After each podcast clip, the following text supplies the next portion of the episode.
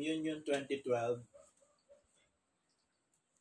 12 is the year 2012 we focus on ministering others and we emphasize on how can minister and evangelize others on how to serve and share the word of God. So, ibig sabihin, uh, itong year, year 2012, noon, ang communion ng year 2012 ay uh, focus on ministering others. So, yun yung uh, at yung ini-emphasize doon yung sa 2012 na yun eh paano ba ang isang ministro no isang manggagawa ay uh, makapag-i-evangelize sa iba on how to to serve paano makapaglilingkod at maibabahagi niya ang salita ng Diyos so yun yung uh, tinatawag na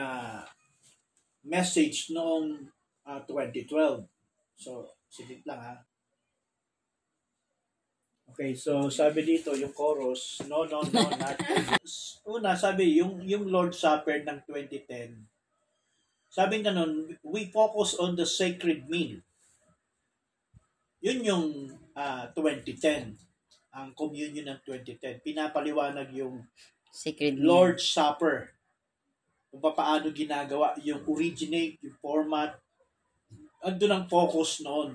So, uh, ito namang year 2012, sabing ganon, ang, ang, ang focus naman nito, so we, we focus on the sacred meal. Ano, sorry, sorry, ah, uh, ano pala naman, ang focus naman nun, yung uh, to to minister to uh, sabi ministering nga, other to ministering others sabi kasi yun sinabi doon ano to ministering others yun ang sabi sa uh, so to ministering others yung emphasize doon sa mga ministers to how to evangelize hmm. okay so yan yung sinasabi how to evangelize They're others not. and how to serve and how to serve and share the word of God. so basahin natin yung uh, panahon ng uh, tingnan natin yung panahon ng Acts no? Kung paano yung paano nila ginagawa ng mga minister paano nila ito ginagawa nung panahon ng mga apostol sa sa book of Acts. So basahin natin yung Acts chapter 2 verse 46 Joanna basahin mo Acts chapter 2 Okay na. Hindi ka pwede marami yan. Ah. Ano yan? Ah? Dito eh. Hindi, ako na lang. Dito naman eh. Sabi sa Acts chapter 2, 46, And they continue daily with one accord in the temple and in breaking bread from house to house and did eat and did eat their meat with gladness and a singleness of heart. Yun. So, ganito nila ginagawa. Ano ba yung pakiano nga yung singleness ganito nila, gladness? Ganito ginagawa ng mga apostol uh, bilang isang ministro, no, bilang um, a, as a ministers, paano nila ginagawa yung uh, na sila ay nagmi-ministers to others. Yes in the temple, sabi nga, sabi nga. And to how to evangelize, nag-evangelize sila to how to share the word, or how to serve. How to serve and share the word. So, ibig sabihin, kung nasa templo, nasa templo, yung mga apostol, ginagawa nila, ginagawa nila, yung, yung nasa puso nila, ano ba yung singleness of heart na nasa puso ng mga apostol? Yung pagmi-ministry, pagmi-minister. Pagtupad na. Oo, yun, yung pag-focus nila sa bawat ibang kapatiran. Ibang so, at sino ba yung pinupukosan nitong mga... Pamilya, ibang pamilya. Pinupukosan ng mga apostol? Yung mga mahihina. Other family. Oo, other families. Yun yung mga... Yung bawat pamilyang uh, nandoon, ng mga mahina, nahihirapang makasabay, gumanap. Yan yung ini-evangelize ng mga apostol. Yun yung nasa puso nila.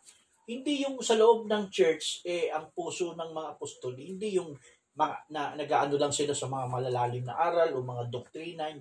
Hindi naman masama yun, pero hindi yun. Kundi ang puso ng mga alagad is to serve and ministering of the Word of God. So paano yon? Yung salita ng Diyos, i- talagang inaano nila sa puso ng bawat kapatiran na ito'y matutunan nila. So siyempre, yung paraan para matuto sila, ginagamit nila yung paraan ng training. So tinuturuan nila kung paano gawin, ganito, ganyan. Minomotivate nila yan. Minomotivate nila yung bawat kapatiran. So yun yung connect connect ah connecting nila sa mga kapatiran bilang mga lingkod sila ng Diyos. Kailan nakaka-connect sila sa mga kapatiran, lalo na sa mga mahihina o yung may mga sakit sa spiritual, inaayos nila yan. Ginagamot nila yan. So, so para ma maitama yung kanilang pamumuhay, yung kanilang ta- yung maitama yung kanilang paglilingkod. Ganun yung ah, nasa puso ng bawat ah, apostol. So, it's by the same um, by the same measure kung paano nagagawa din ng mga apostol noon sa panahon ng Acts, ganun din sa panahon nating ito na bago dumating si Kristo. Sabi nga, we are back to the heart of the apostolic. Ano ba yung heart of the apostolic? Yung merong singleness of heart. Yun yung nawawala ngayon eh. Yun yung meron sa mga apostol ngayon, pero sa atin nawawala yun. Sa mga ministro ngayon. So, there is no doubt na ang, ang mga ministro ngayon, tinawag din talaga ng Diyos. Katulad ni Papa mo, tinawag ako. Tulad ng iba, tinawag din sila. Pero, ano yung nawawala sa puso namin? Ang nawawala sa puso namin, yung genuinely ng singleness of heart. Kailangan yung maibalik ka dun sa puso ng mga apostol, maibalik yun sa panahon natin. Okay? So, dapat si Papa at saka ibang ministers, dapat ganun ang puso, ganun ang puso namin, yung maglingkod ka, mag-serve ka sa mga kapatiran. No? Hindi yung ikaw ang paglilingkuran, ikaw ang sa iyo maglilingkod yung mga tao mo. Hindi. Mali yun. That is traditional. Ganyan ang nangyayari. Imbes na yung ministro ang naglilingkod sa mga sa iglesia, yung iglesia ang naglilingkod sa ministro. Baligtad yun. Baligtad na larawan yun. Antikristong ano yun, larawan yun. Hindi ganun. Kundi sabi, we are back to the apostolic faith, no? We are back to the apostolic a heart. Oh, yun, yun yung, ano yung heart? Singleness of heart. Pagkabireyan, progressive ministry, yan. Yung nasa puso nila, pagkabireyan yon at saka yung ah, progressive ministry, may offensive ka. Dapat yun ang puso ng mga mga ngaral ngayon, mga ministro ngayon, yun ang kanilang kalagayan na maibalik sila doon, maibalik tayo doon sa puso ng mga yon. So, yan yung sa Acts chapter 2, ah, verse 46. So, they went from house to house. Sabi ganun. Di ba? Sabi doon sa Acts 2, nagpupunta sila sa bahay-bahay. So, yung mga apostol, dumadalaw din sila sa bawat pamilya. Anong tawag doon? Visitation. Tapos, bakit siya nagbi-visitation? Yung, yung ministro. Katulad apostol, bakit sila nagbi-visitation from their house to house? Kasi, Kailangan tinitignan nila yung kalagayan ng bawat Reckoning. pamilya. So, nagre-reckoning sila, tinatanong nila yung mga ano, count, yes, reckoning, counseling, talagang uh, Assignment, minomotivate giving assignment. O yung mga assignment. Sa panahon natin ngayon, ginagawa yan, no? Sa atin ngayon, nagre-record ka kung may PDT pa ba siya. Nagre-record ka kung ang mag-asawa ay may couple devotional time. Meron pa ba silang prayer? Nagpipray pa ba yung mag-asawa? Yan. Inaalam yan. Ayun Inaalam pala, hindi yun ng natin ano. alam, magkahiwalay na. Tapos, yung pala, imbis na akala natin maayos ang kalagayan nila, yung pala, may problema na, hindi na nag-uusap. Si, si, si kapatid na ganito, nasa kabilang kwarto, si kapatid na ganito, nasa sala. Hindi sila magkatabi pag magkakatulog. Tapos yung mga anak, di rin sila nagpapansinan dahil magkakagalit din. So bilang isang tahanang kristyano, hindi marapat na maging ganun. So bakit kung ganun ang kalagayan, ibig sabihin, yung salita ng Diyos, yung mensahe ay inilalabas ng bahay nila. Tinatabi nila. So ano ngayon yung nasa loob? Yung nasa loob, mga worldly things, mga tinatawag na idle time, eh, yun yung kilos ng kaaway sa buhay ng bawat pamilyang ito. So dapat ma dapat ma-remove yun. So, ibig sabihin, ang, ang dalaw niya offensive. Yes. Na titignan niya kung mayroon pang idle time Oo. ng mga tao. Para mawala yung idle time, dapat kailangan bigyan niya assignment. Correct. Kaya, ibig sabihin, trabaho talaga ng ministrong dapat bumisita. Pero malaking diyan kasi may bisita rin na pang unbeliever. May bisita na may believer na, di ba? Oh, iba yung, hindi, pinag-usapan natin kasi dito, believers na ito eh. Iba pa yung ini-evangelize mo na hindi, hindi, hindi pa, hindi pa yan kapatid, hindi pa yan, hindi pa kabilang sa kapatid yan, kapatiran. So, iba yun. Yung ilaw patay nung PR. So, iba yun. Kaya, ibig sabihin, ang focus, sinasabi sa 2012, ang ang ang ang mensahe ng Communion 2012 ay patungkol sa ministro serving to others Yes. by the word of God. Paano mo ito gagawin? Paano mo gagawin? So, si Brother Francis no nagme-mensahe nung, nung time ng year 2012, ini-emphasize niya, ginigising niya yung mga manggagawa na dapat ito yung gawin ninyo. O, yun ang sinasabi ni Brother Francis. Nakikita ni Brother Francis, pinapakita ng Diyos sa kanya na yun yung lapses. Ngayon, no, marami manggagawa ang tayo sa pulpito, pangangaral lang na malalalim, tulad ko dati. Ah, turo ka lang ng turo ng mga mga deep revelation. Tapos nakikita mo yung mga kapatid, wala namang gana sa gawain ng Panginoon. Nakikita niya yun, namamat, nama, na, napapansin niya yun. So, so nagbigay ang Diyos ng mensahe sa kanya in year 2012 just to emphasize kung ano ang dapat naging, maging Yes. tungkulin ng isang ministro. So, ang sabi, ang ang ang tungkulin ay binaba ang sinabi na mensahe sa ating kapatid na ang tungkuling ibinana, binaba ay dapat ang minis, ang ministro ay ah, dapat nagkakaroon siya ng serving ah, ministering to others at saka meron ah, ini-emphasize doon na kailangan ng isang minis- ministro nagagawa din mag-evangelize. Alam mo yung salitang evangelize hindi lang applicable sa labas no yung mga hindi mananampalataya. Pasok din sa atin yung evangelization sa kapwa kapatiran kahit yan ay converted na. So bakit? May pagkakataon na minsan na sila ay lumalayo, na, na bumabalik sila sa Mawawala dati nilang kalagayan ng pagiging unbeliever. Totoo. Magiging teacher ka rin. Magiging, So, kapag nakita mo yung dati mo ng kapatiran at sila ay bumalik sa ganung gawain, i-evangelize mo ulit yun. Para ano? Ibalik sila sa original na dati nilang kalagayan. So, yun ang... After maibalik mo na, So, tuturuan yun mo nga na. tama na, pagka, kaya nga sila binabalik kasi bakit? Kasi kailangan lapat, ilapat mo yung salita ng Diyos sa kanila, yung mensahe. Ano bang mensahe ng salita ng Diyos? Yun yung mga training offensive na dapat gawin ng bawat kapatiran. Oo, oh, yun yung hukom na sinasabi natin. So, Okay, so ah sabi ganon, they went from house to house and bringing the word of God like breaking of bread. So yun ang ginagawa ng mga apostol no, yung nasa puso nila. Ang nasa puso nila, the singleness of heart nila, they were breaking the word of God eh, sa ano sa tawag dito sa bawat pamilya. Kung saan ka kung saan ka na malapit bilang isang ministro ng Diyos, dapat meron kang connection sa bawat pamilya ito na kaya mong puntahan. At sabi ganon, they were breaking heart or they were breaking of bread. So that's the type of communion. Ku- ah, ah, ah, bago ka muna makapag-share sa kanila, bago muna ibigay yung salita ng Diyos o mensahe para sa kanila, kailangan mo munang trabahuhin yung kanilang ah, alamin yung kanilang kalagayan sa reckoning, tapos ano yung mga assignments na ibibigay mo sa kanila, yung ah, ano yung mga nailapat mo na ando sa mga assignments nila, tatanungin kung nagawa ba o hindi. Tapos doon sa mag-asawa ko, post devotional, aalamin mo mga bagay na bilang ministro ka. Mm. Hindi ka basta-basta pakain agad na ganun. Kasi bakit? Pwedeng mangyari ang isang isang lingkod ng Diyos, dumalaw, no, yung sinasabi dito, na they're visiting house to house. Yes. Tapos ang dating, sharing agad, hindi mo, Papalaliman man- lang nag-share ka na, nag-share. Naglagay, naglaglag ka na, naglaglag ka na, ikaw nang break ng break ng salita ng Diyos sa kanila. Sila naman, tuwan-tuwa naman silang kain ng kain. Tapos hindi naman nagagamot yung mga sakit nila, yung salita ng Diyos na ibinahagi mo sa kanila ay mababaliwala.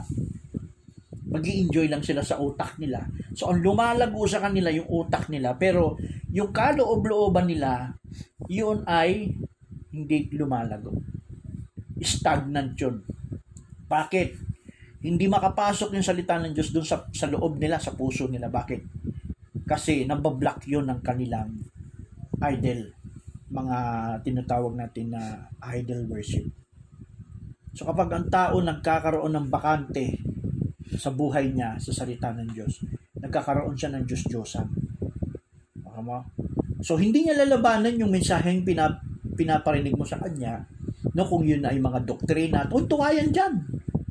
Mga tu- malalalim na salita ng Diyos tulad ng Seven Seals, Seven Thunders, a Millennium, Eternal Age, yung 12 kinds of the fruits, yung, yung New Jerusalem, ano pa yung mga iba, Seven Church Ages, Seven Thunders. Parang pa, pag yung sa ministro-ministro, pareho sila nag-uusap. Parang nag-enjoy lang sila. Pero yung paano i-apply ito sa pamilya niya, di ba? Yes.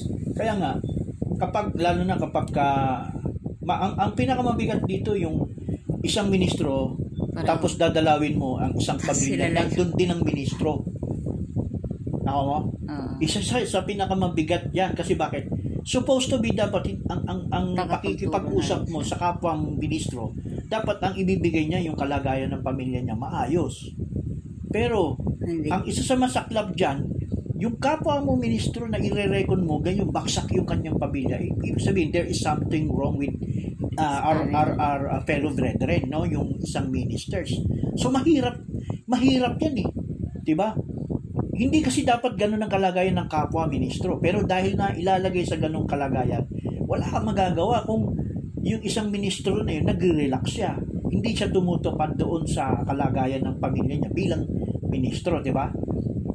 Tatamaan siya nung ministrong o manggagawa na matured na doon sa nasa peak siya ng maturity ng, ng hukom ng progressive. Tatamaan talaga siya doon sa payo niya. Wala siya magagawa doon mahirap kasi talaga mahirap yan sa kapag ang pupuntahan mo na isang pamilya ang ang ang tatay o ang padre de pamilya ay isang saserdote rin. Di ba? Katulad din ba? Yung mga may maraming saserdote sa atin, di ba? Ah, ano, di ba? Oh. May mga ah, kinikilala tayo mga pilar sa hukom. Kapag ikaw ay pupunta sa kanila, makikita mo yung tunay na sitwasyon ng pamilya nila na ay malakas yun eh. Pag dumalaw ka sa iba, sa bahay na ang motibo mo, ang intention mo ay mag-record ka, ibig sabihin malakas ka. Di ba? Ibig sabihin nagagawa mo yan sa tahanan mo, sa pamilya mo, lalo na kung ang pamilya mo ang kasama magre-record. So malakas yun. Kaya pag nirecord mo, sa kahiya-hiya sa kanya yun na isa kang ministro, isa kang pillars ng hukom, tapos bagsak ang kalagayan ng pamilya. Mag-enjoy kayo eh, parehas eh.